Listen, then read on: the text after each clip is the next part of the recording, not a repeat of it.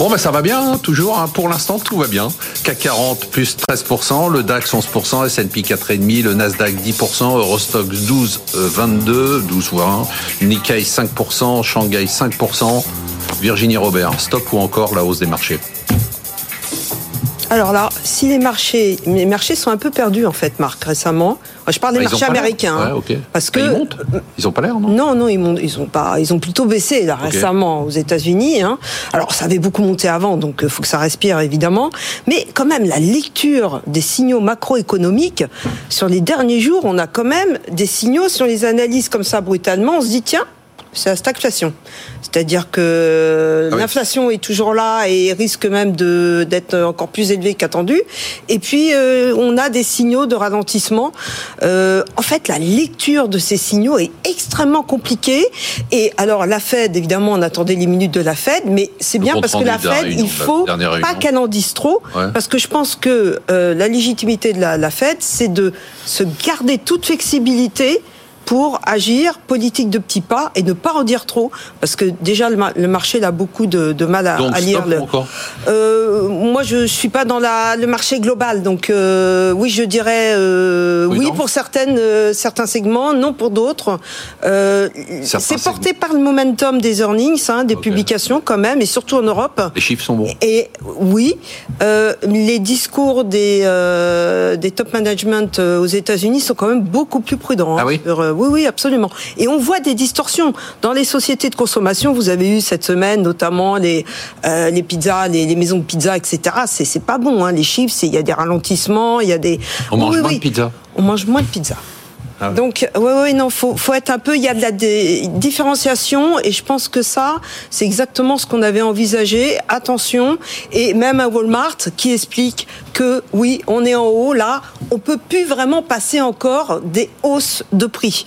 Euh, le, consommateur, il est, euh, voilà, c'est donc euh, c'est quand même un signal. Louis de Montalembert, stop ou encore?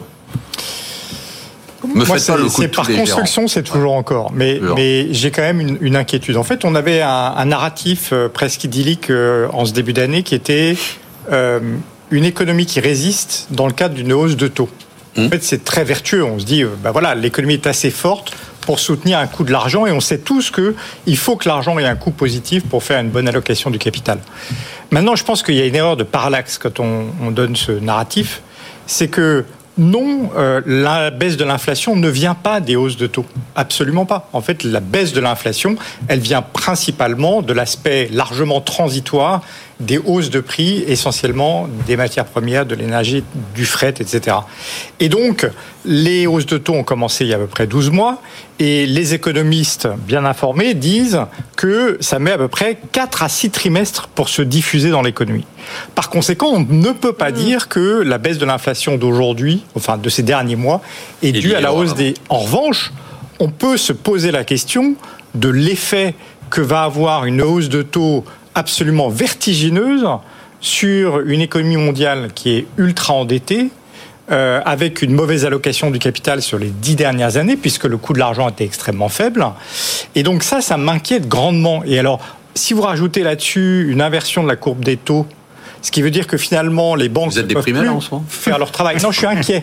je, non, moi, non, mais vous avez, il y a un truc perso. Par construction, non, par construction. Vous voulez partager avec nous Non, j'espère qu'on va éviter la catastrophe, mais il y a quand même ah, un potentiel de catastrophe. C'est le week-end là. Vous savez que les gens qui sont, les gens, ils sont week-end.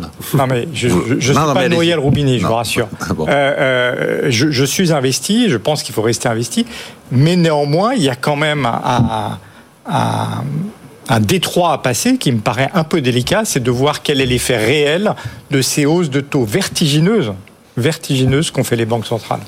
Alors là, euh, hmm. vous m'excusez, mais c'est vous-même qui ouvrez la porte aux économistes. Hein. Normalement, la deuxième partie, c'est plutôt les gérants. parce que vous faites tourner, donc. Euh. Là, qu'est-ce que vous en pensez? Vous êtes inquiet aussi? Ce que vous entendez, ça vous surprend? D'ailleurs, c'est très intéressant que les deux parlent de macroéconomie. Hein. Oui, non, mais parce qu'effectivement, le, le, changement, c'est le changement de politique monétaire euh, questionne. C'est-à-dire qu'effectivement, cette hausse de taux, quelles répercussions ça peut avoir sur les marchés d'un côté, mais sur l'économie réelle de l'autre? Bon, je suis d'accord avec l'idée qu'aujourd'hui, et je pense qu'ils le savent aussi, les hausses de taux, c'est pas pour stabiliser ou pour baisser l'inflation d'aujourd'hui. C'est pour jouer sur les inflations de demain, ce qu'on appelle les anticipations d'inflation. Mais aujourd'hui, à très court terme, vous voyez, quand on fait tourner nos modèles, un point de hausse de taux, ça fait 0,1 d'inflation en moins. Donc vous voyez, la première année. Donc c'est pas du tout ça l'enjeu, mais ça fait quand même 0,4 de croissance en moins. Donc d'accord. Donc il y a plus d'incidence sur l'activité que sur à court terme. À court terme. Donc attention, ces hausses de taux, si vous le, faites trop vite, puisque ça ne va avoir que très peu d'incidence sur l'inflation aujourd'hui, on va dire ah, il faut continuer, il faut continuer, il faut continuer. Non, parce qu'effectivement, ça a été dit, ça met du temps à se diffuser, et donc le rôle des, des banques centrales, c'est de limiter les anticipations d'inflation de demain. Aujourd'hui, les anticipations d'inflation, allez, on va dire à 5 ans, ça tourne aux alentours de 2,5, quelque chose. Bon, bah, en Europe en, bon, alors, c'est 2, 3, 2, 3 et, et, et 2, 6. Bon, allez, aux alentours de un 2 plus, on va dire. Bah, peut-être que ça suffit. Peut-être c'est se dire, voilà, donc euh, nous on anticipe euh, parce que les taux augmentent légèrement au-dessous de, au-dessus de 5 aux États-Unis, aux alentours légèrement en dessous de 4 en Europe, et c'est ce qui est un peu prévu par les marchés, avec des anticipations d'inflation à 5 ans à, aux alentours de 2,5. Peut-être que ça suffit. Et maintenant, il faut le laisser effectivement la désinflation arriver par des effets de base et dire, voilà, il faut arrêter de mal maîtriser, enfin de, de, de, de la ça, croissance économique. Ça, c'est un bon scénario, Louis de Montalembert. 2,5 euh, d'inflation, euh, euh, des inflations même un peu rapides avec un ralentissement de l'économie.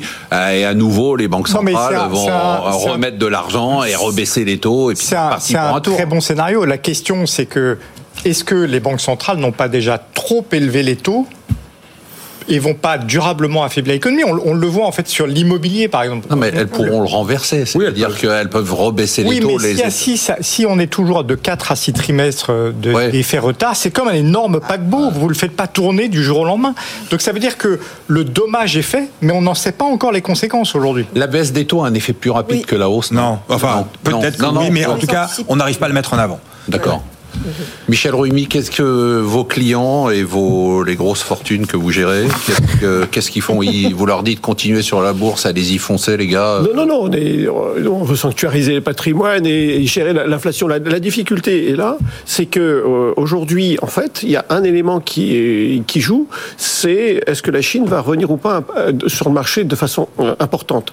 Parce que ça veut dire que si l'économie chinoise rentre, ça veut dire des tensions sur les produits énergétiques et ça va repartir. Donc il y a ce type de oui, problème. Des tensions sur les produits énergétiques, mais d'un autre côté, euh, les circuits de production qui se remettent à fonctionner normalement, donc moins de pénurie, moins de goulets d'étranglement, donc ça c'est plutôt positif. Et puis une économie euh, qui vient compenser la baisse. Voilà, mais il faut voir quelle va être l'intensité entre guillemets du retour de la Chine. Deuxième chose, moi qui m'inquiète un peu plus, c'est au niveau des relevés, le, relèvement des taux. C'est que certes on élève, mais ce qu'il faut bien voir, c'est que dans les pays émergents, on a une augmentation des pays qui sont en cessation de paiement. Donc ça pose un problème à terme d'un clivage, d'une fracture au niveau mondial, et en fait, on risque d'avoir des tensions à ce niveau-là. Oui, est-ce que c'est alors je, je, lis ça beaucoup, hein, surtout avec les problématiques du Pakistan, de l'Égypte. Euh, voilà, on a eu chez la Zambie, on a eu plein de pays, on a eu le Ghana, le Sri Lanka, euh, qui ont qui sont mis en faillite. Mais est-ce que c'est est-ce que c'est encore un sujet? C'est-à-dire, je me rappelle, il y a dix ans, euh, si on parlait de la faillite de l'Égypte ou du Pakistan, ça aurait été la panique. J'ai l'impression que tout le monde. Mais c'est qu'aujourd'hui, en fait, il y a la diffusion. En fait, le problème. Va oui, mais non, non. Ce que je veux dire, c'est que le problème problème risque d'être importé parce que vous prêtez à, ces pays, ce sont autant de, entre guillemets. Non, mais je comprends bien, mais j'ai l'impression que tout le monde s'en fout en fait de ce sujet-là, et qu'on a, l'impression que dans la masse, que dans la masse maintenant d'argent qui est gérée dans les interventions des banques centrales, dans les bilans des banques centrales, finalement, ça compte plus. Les économies occidentales sont moins exposées maintenant. C'est beaucoup plus les Chinois et le Moyen-Orient quand on parle de ces deux pays-là. Euh, et du coup, le risque systémique sur notre système financier, ça voudrait dire la banque, la, la, la, la BNP ou la Société qui seraient exposés. Je ne connais pas leur bilan, mais je pense que c'est beaucoup moins le cas. C'est beaucoup plus les Chinois et le, Moyen-Orient. Oui, mais ça impacte aussi leur activité. Par exemple, vous le regardez ou Virginie Robert, je sais que vous suivez l'actualité, mais c'est pas des sujets dont vous vous dites, tiens, c'est un point de tension éventuel sur. Garde quand même sur euh, l'Amérique du Sud, effectivement. Oui, ah bah c'est euh, voilà. directement lié. Exactement.